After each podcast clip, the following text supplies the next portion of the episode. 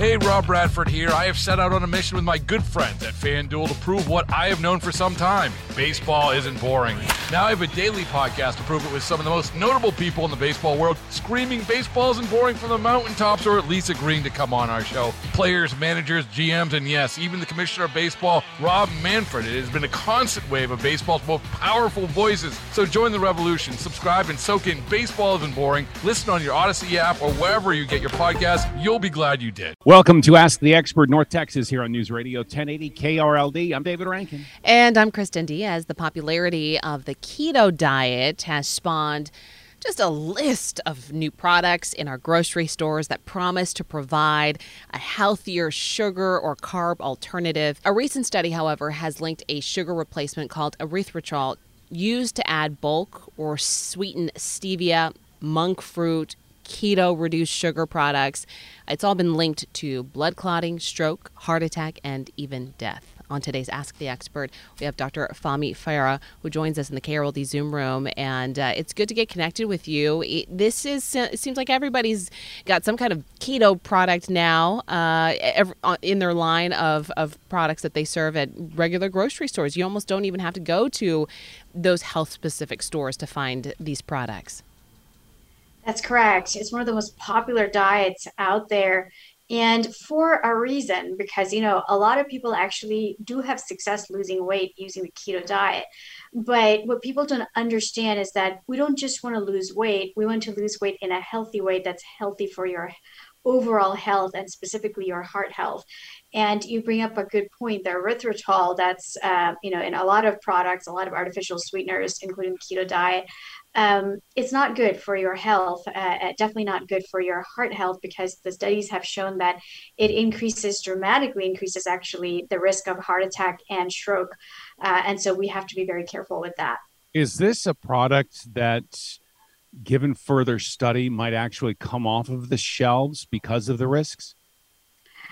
I would not be surprised. Um, you know, for years now, we have in the medical community, at least, we have known that these artificial um, sweeteners are not really all that healthy for you for a number of reasons. They increase inflammation in your system.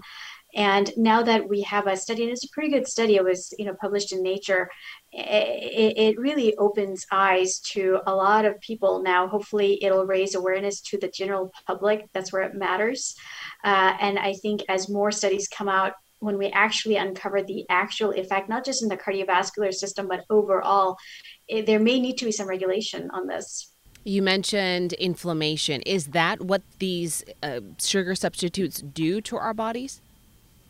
It's more than just inflammation. Inflammation is one small component of it. Uh, it can increase inflammation, and of course, that in turn triggers many different systems in the body, cardiovascular, uh, you know, uh, plaque formation being one of them. But one of the ways, one of the key ways that it affects the heart is actually by uh, promoting clotting factor. It works on platelets. Platelets are uh, one of the blood clot factors that we have in our body, in our blood, and it uh, accelerates clotting of the uh, platelets, and so blood clots are I- enhanced, formation of blood blood clots, and as a result, it increases the risk of stroke uh, as well as heart attack you talk about this particular sweetener, erythritol. Are there other sweet of these artificial sweeteners that have the same kinds of risks? Maybe not to the degree of, of this one. They do, and um, you know, as the study mentioned, majority of the artificial sweeteners actually contains this product. So um, it, it's very hard to avoid this. Actually, uh, in all the diet drinks, uh, anything diet really uh, will contain some amount of this.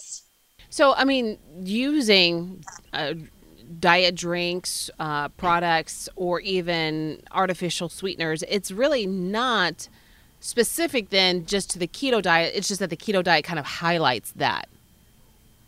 Well, you're right. It's not specific to the keto diet at all. Because we've been uh, using uh, these things since the, the 90s and whatnot. Right, know? right. It's actually in everything. Yeah. It's uh, in, in the sweeteners, it's in you know diet drinks uh, but specific to the keto diet i will say it's not just the artificial sweetener that's being used in keto diet that makes keto diet not so good for your heart health it's the diet itself because mm. keto diet promotes high fat uh, content you know uh, and that it, it, that's not good for your cardiovascular system. It increases your cholesterol level. It increases the whole risk of having a heart attack as a result of increased risk of having blockages in your heart uh, and damaging the vascular system, so to speak. So it it also accelerates the risk of having a stroke.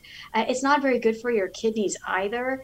Um, you're uh, at risk of having increased kidney disease as well. I have seen patients who uh, were successful in losing um, weight using keto diet, but then they ended up in my clinic because they were having chest pain and very high cholesterol levels. So I you know, needed to get them off the keto diet. And the diet I actually promote is the Mediterranean diet. It, it helps lose weight and it's healthy for pretty much every organ system. It's very friendly. Um, of course, for heart health, it's the one that we usually recommend. Are there any are there any sweeteners that are okay? Because we talk about all these artificial sweeteners and then of course they're supposed to replace sugar and they say sugar isn't good for us either. Unfortunately there's no easy way out here. Um, that's the unfortunate part. Um, it really uh, you really people really need to just eat regular normal healthy sugar with uh, moderation, especially for our diabetic folks. Uh, it, it, there's no easy way here. They just need to avoid sugar in general. Uh, and as, as you saw probably in this study, you know, the people who use artificial sweeteners the most are our diabetic patients. And the study pointed out that those are the groups uh, of patients who are at highest risk uh, of the complication of this product, erythritol. Their uh, risk of having heart attack and stroke are higher. Uh, so, it, it, you know, we at this moment, no, we don't have anything that we can recommend as a replacement. Dr. Farah, is there anything else that we need to let our listeners know as they are making their grocery selections? I think moderation is key. Uh, you know, we all have to enjoy life. Food is a big part of enjoyment. Uh, so keep in mind that it's not to say that you have to cut anything off 100%. I think it's the extremes that we get into is when we get in trouble. Uh, we try to take easy way out, and we just have to realize there is no such thing. We have to do our part. Uh, heart healthy diet is very important. Moderation is key and exercise. Yeah. And uh, 80% of heart disease is preventable just by making those simple lifestyle adjustments. That is Dr. Fahmi Farah on today's Ask the Expert. Thank you so much. Thank you for having me. It was a pleasure. Baseball is in full swing. NBA playoffs are heating up, and your NFL team is gearing up for training camp. Listen to the latest on the teams you love here on the Audacy app. The biggest sports radio stations in the country, providing unrivaled local coverage of their teams, all in one place. Exclusive interviews with players, coaches, and team executives, streaming live and always available on demand. Stay in the know with your favorite teams right here on the Audacy app.